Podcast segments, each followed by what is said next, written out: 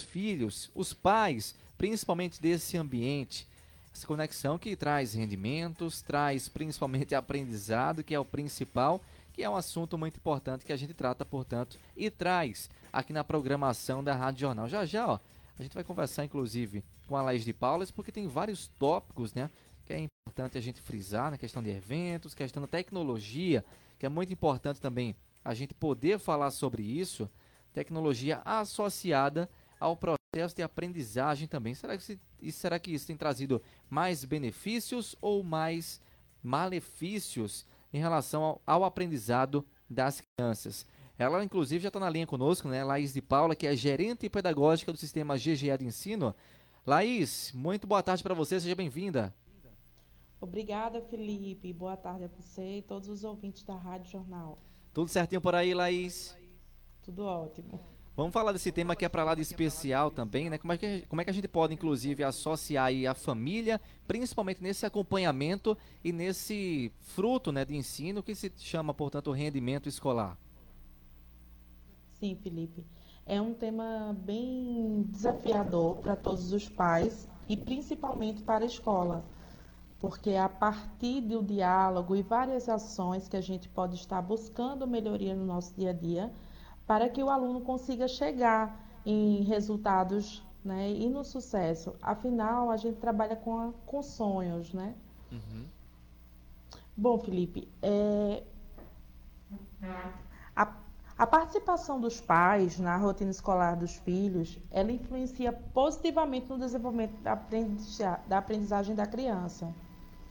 Então, quem atua em segmento educacional, independente de anos iniciais, educação infantil e até mesmo ensino médio, a gente percebe que é necessário a aproximação da família com a instituição, porque assim o aluno ele consegue ter pleno desenvolvimento né, e consegue com mais facilidade alcançar resultados positivos.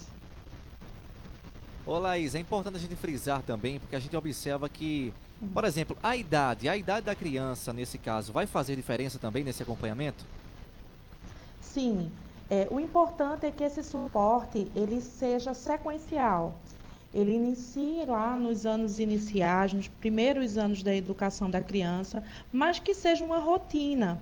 Né? Os pais, apesar do dia a dia conturbado, mas é necessário um acompanhamento que não vai além do pedagógico. É necessário também a participação dos pais para que desenvolva na criança, no jovem ou no adolescente uma inteligência emocional, uhum. que é o que vai auxiliar para o rendimento e até o reconhecimento das emoções. E a partir daí, a capacidade de decidir e agir perante as dificuldades da vida, Felipe. Com certeza. Laís, esse tema é muito importante e ele é muito amplo também. Vou trazer vários exemplos aqui que a gente escuta de pais, principalmente que são ouvintes também da rádio. Por exemplo, tem pais que relatam que o processo de educação, ou de, de ensino, ou de aprendizagem acabou mudando. Vou dar um exemplo simples, que é um processo da gente fazer uma continha simples de matemática, até mesmo uma subtração. Antes a gente fazia ah, 7 para 15, hoje né, a professora ensina que tem que pegar emprestado não sei de onde, então os pais ficam um pouco confusos também nesse processo de aprendizagem e de ensino. Isso pode ocasionar um, uma dificuldade também para esses alunos, Laís? Sim, sim. É, é comum que os alunos eles tenham a influência na aprendizagem dos pais. Então, a forma que a educação ela vem é, trazendo novidades, metodologias ativas, né, dinâmica, didática de sala de aula, com certeza não é a mesma de quando por exemplo, eu ou minha mãe ainda estudávamos. Uhum. Mas é necessário que os pais eles estejam atuantes, eles estejam antenados de como a escola trabalha, qual o perfil metodológico daquela escola, como aquele assunto vem sendo abordado. E aí, é, aqueles responsáveis que não têm a, a capacidade de, de parar, né, o momento, infelizmente, apesar das adversidades da vida, mas que procurem profissionais é, que possam dar esse suporte à criança para que a criança ou o adolescente ela consiga entender de uma forma tranquila que como é o assunto, como ele vem sendo abordado e que ele consiga com mais facilidade adquirir aquelas habilidades que a gente necessita para a aprendizagem do conteúdo. Com certeza. Outra reivindicação e comentário dos pais vai muito em respeito à questão que é tratada como uma questão de época, né? Porque na época dos nossos pais, obviamente, a gente sabia que tinha um livro determinado para história, outro livro era para matemática, e hoje a gente vive uma geração de apostila e até mesmo geração associada à tecnologia também. Então, por mais que a gente perceba esse avanço, muitas vezes o conteúdo fica um pouco mais resumido também. Dá para observar que é dessa forma, Laís? Felipe, é, a forma de abordagem, né, muitas vezes, ela vem numa forma muito sucinta. Uhum. Então, hoje em dia, a educação ela trabalha com aquele estudante protagonista. Todas as habilidades, elas vêm sendo a, ah, praticadas com um propósito. Cada vez mais a gente quer um aluno investigador, um aluno crítico, um aluno com poder de criatividade. Então, a gente começa a trabalhar esse aluno lá no educação infantil para que ele possa buscar o, o, algo mais. Então, não é uma apostila, um livro que vai determinar o grau de conhecimento daquele aluno. É o aluno, juntamente com a orientação do professor, que vai abranger ainda mais os seus conteúdos. E aí eu trago hoje em dia um diferencial enorme que é o uso da tecnologia. Então, a, na palma da mão dos nossos alunos, eles conseguem ter esse plus. Né? Pesquisar numa rede social confiável, é importante a gente deixar isso aqui bem claro. É, o que ele pode agregar aquilo que foi trabalhado em sala de aula pelo professor. É uma forma muito moderna da gente trabalhar hoje em dia é a sala de aula invertida. Então, o aluno ele pega aquele conhecimento prévio, traz para dentro da sala de aula e o professor conduz, né, vai transformando, vai direcionando aquele conhecimento que foi abordado pelo aluno. Então, hoje em dia, é, principalmente com as metodologias ativas, e aí são várias, a gente poderia passar uma tarde aqui uhum. conversando, a gente não limita o conhecimento do aluno, pelo contrário, a gente quer que haja, é, pelo entendimento, que tudo que ele vivencia no cotidiano dele há uma necessidade de ser aprendido em sala de aula, para que ele possa praticar, melhorar e criar novas possibilidades. Com certeza, Laís. É importante a gente observar também muitas das realidades que são paralelas né, de, de diversos pais que muitos têm uma rotina um pouco mais puxada, mais cansativa e às vezes não tem esse tempo hábil para acompanhar realmente o conteúdo que está sendo ministrado para esses alunos e acabam muitas vezes indicando, né, levando para reforço, para isolada. Isso pode ser um caminho também ou esse, essa coleção de processos de aprendizagem de ensino pode confundir a cabeça do aluno também, Laís?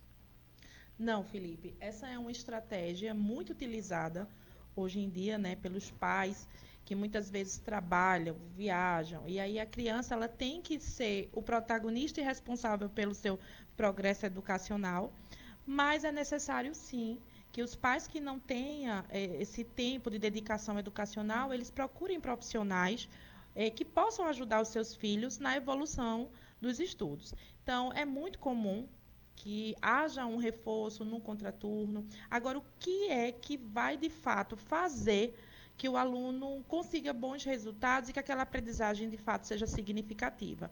Primeiro ponto é entender como aquele determinado conteúdo é abordado em sala de aula.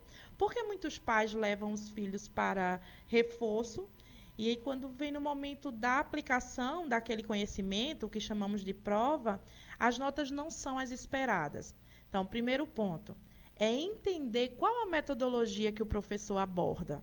É muito importante que o profissional que esteja dando apoio à criança no contraturno, ele estude de fato como aquilo está sendo abordado. Se é um professor mais conteudista, né? se são questões mais subjetivas, como aquele assunto é abordado. Entendendo isso, aí sim a gente já tem uma luz para como estudar com aquela criança, como trabalhar de acordo com o perfil daquele profissional que está durante o outro horário, né, o professor, trabalhando em sala de aula. Então, esse é um dos principais pontos que muitos pais, às vezes, é, me procuram e falam, Laís, eu coloco no reforço e eu não vejo um rendimento. Uhum. Não é simplesmente rever o assunto, mas é trabalhar na perspectiva que o aluno veja o assunto com mais tranquilidade, mas que ele também possa trabalhar de acordo com o professor do turno da manhã ele normalmente, né, ele ou da tarde, enfim, seja o horário que a criança estude, ele aborda em sala de aula.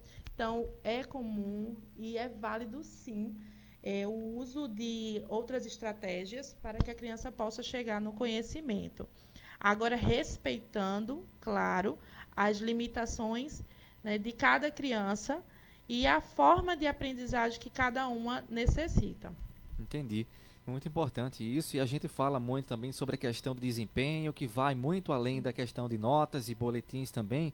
Tem uma forma correta que os pais podem ou devem cobrar dos filhos, Laís? Isso porque a gente fala sobre objetivos, metas, a gente sabe aí que alguns concorrem a bolsas de estudo, outras realmente estão buscando aí oportunidade. Já em processos seletivos, né, a gente sabe aí que já começa logo no, na primeira série do ensino médio também. Então, é, cada vez mais cobrado do aluno, do filho, né, que se, que se tenha boas notas também. Então, então é uma forma correta para se cobrar? Isso. Essa cobrança ela é super comum, né, Felipe? É, o pai ele vem é, acompanhando a criança, mas lá na frente ele vai querer um resultado que seja aprovação em um determinado vestibular ou em um concurso ou uma seletiva de algum colégio. Mas antes que a gente cobre algo, é necessário que a gente dê todo o suporte aos nossos filhos. Então, como eu falei no início, é importante que a gente trabalhe principalmente, além do acompanhamento pedagógico, a criação da inteligência emocional dessas crianças, desses alunos, desses jovens, que mais à frente estarão aí é, prestando algum vestibular, alguma, alguma prova né, para uma qualificação. Bom, Felipe, é, a gente precisa entender, né, e os pais eles precisam ter esse olhar sensível de que escola e família elas caminham juntas. Então, para que a gente garanta bons resultados, a gente precisa urgentemente diminuir esse distanciamento. A criança, o adolescente, o jovem, ele precisa entender que a escola ela está diretamente ligada à casa, ao contexto familiar daquela criança. Então, influencia em resultados a forma como a família conduz essa, esse casamento, digamos assim. Então, aquela família que sempre está na escola, ou aquela família que se mostra interessada em conhecer o dia a dia do seu filho, quais são as habilidades, em ouvi-los em casa também, e com isso levar para a escola, para a instituição de ensino, os feedbacks ela com certeza vai colaborar para que aquela criança tenha uma desenvoltura melhor no seu dia a dia. Porque ela está falando a mesma língua da escola. Ela está ajudando a instituição de ensino para que seja repensado é, para que sejam criadas novas estratégias familiares, é, novas estratégias pedagógicas.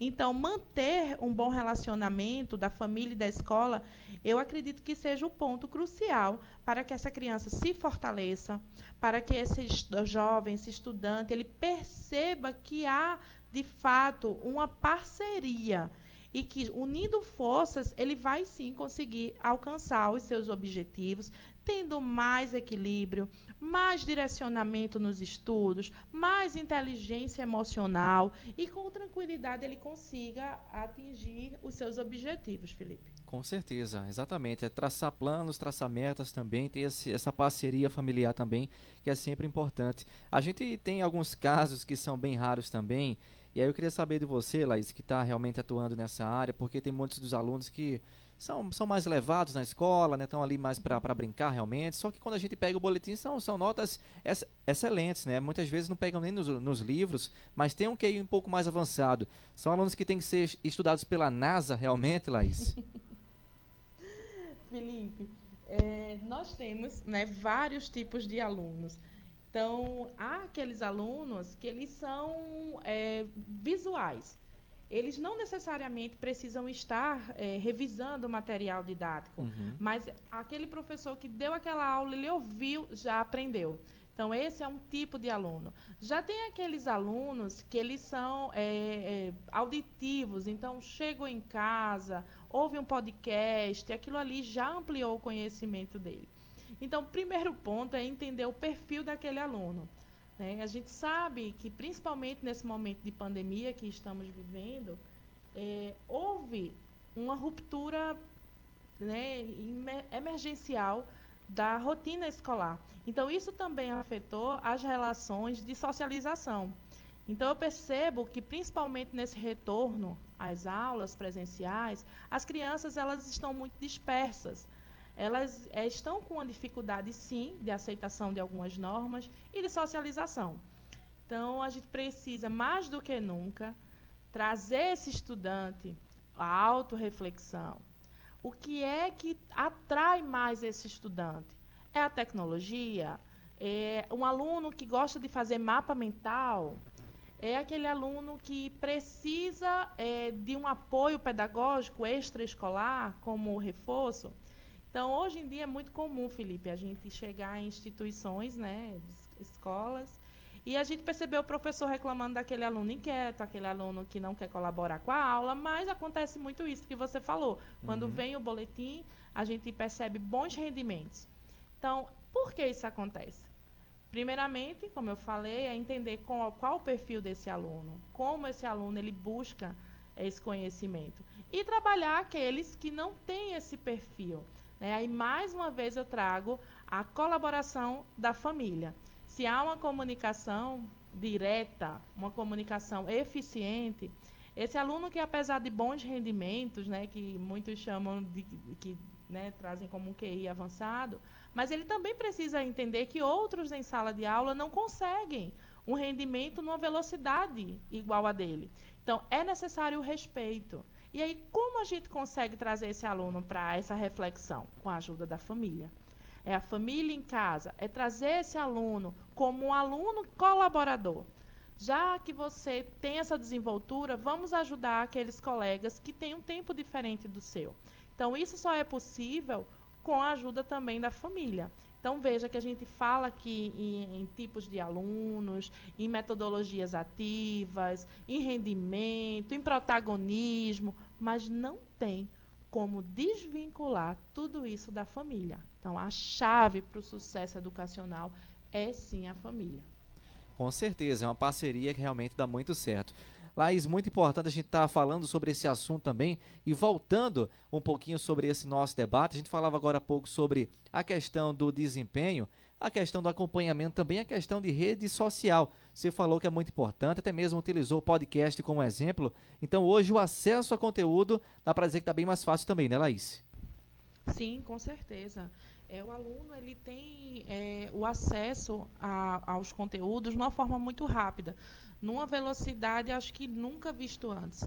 E é isso de fato que a BNCC pede. Né? Uma das competências é o uso da tecnologia.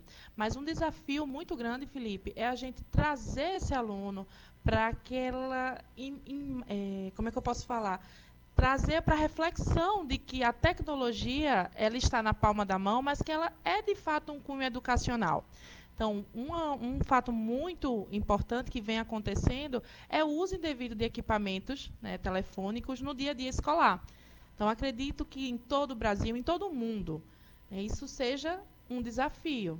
Então, também de aula, para que o aluno busque, amplie e se desafie também com a gamificação, enfim, é, para que isso tudo agregue ainda mais nos conhecimentos. E a gente teve até mesmo alguns países como referência que você estuda aquilo que realmente você quer seguir. Uhum. A gente precisa construir muito mais do que um aluno que saiba todas as classes gramaticais, do que um aluno que saiba é, na ponta da língua os filhos, enfim. A gente precisa construir um aluno que ele seja pensante, um aluno criativo, um aluno inovador e um aluno crítico.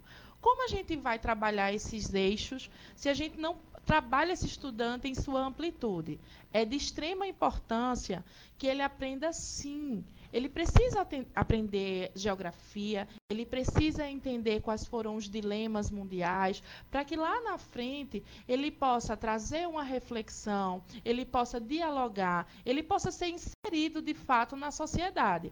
Então a escola, ela tem esse papel. Ela não vem para ensinar de fato é, em um dilema mundial o que aconteceu. Ele vai passar por alguma matéria, alguma cadeira é isso, é a formação do aluno em toda a amplitude. Uhum.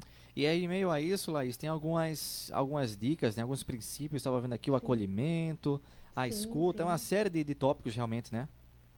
Isso, Felipe. É, eu trago para a escola dois princípios fundamentais para que a gente possa desenvolver cada vez mais essa parceria da família, mas para que a gente também possa trazer o nosso aluno. Então, dois princípios fundamentais eu trago para as escolas: é o acolhimento e a escuta. E a, o acolhimento, ele se dá, de fato, além da postura ética, tá? Ela é uma ação pedagógica que favorece a integração da família e com toda a comunidade escolar. E isso vai justificar é, a participação né, e a formação de um ambiente afetivo favorável às necessidades do aluno. Então, trabalhando isso, trabalhando esse acolhimento, essa família que participa da vida escolar do, do aluno, do estudante, ela traz, além de várias vantagens, ela traz um diferencial, porque ela mostra àquele estudante o sentimento de segurança que vai trazer claro, esse preenchimento aí do aluno como a escola ser uma conexão da, do ambiente familiar. E a escuta, ela é de extrema importância. Então, uma escola, uma coordenação que ouça aquele pai, que além de acolher, ele traga essa escuta afetiva, essa escuta ativa, ela é fundamental. Então, compreender as demandas dos pais e responsáveis, né, oportunizar através dos retornos que os pais ouvem em casa, né? Quais são as dificuldades daquele aluno? O que de repente não é falado em sala de aula, mas que é expressado né, em casa. Então, trazer isso para a escola, passando pelo acolhimento e uma escuta ativa, com certeza ela aprimora todas as ações pedagógicas que a escola pode ofertar. Uhum.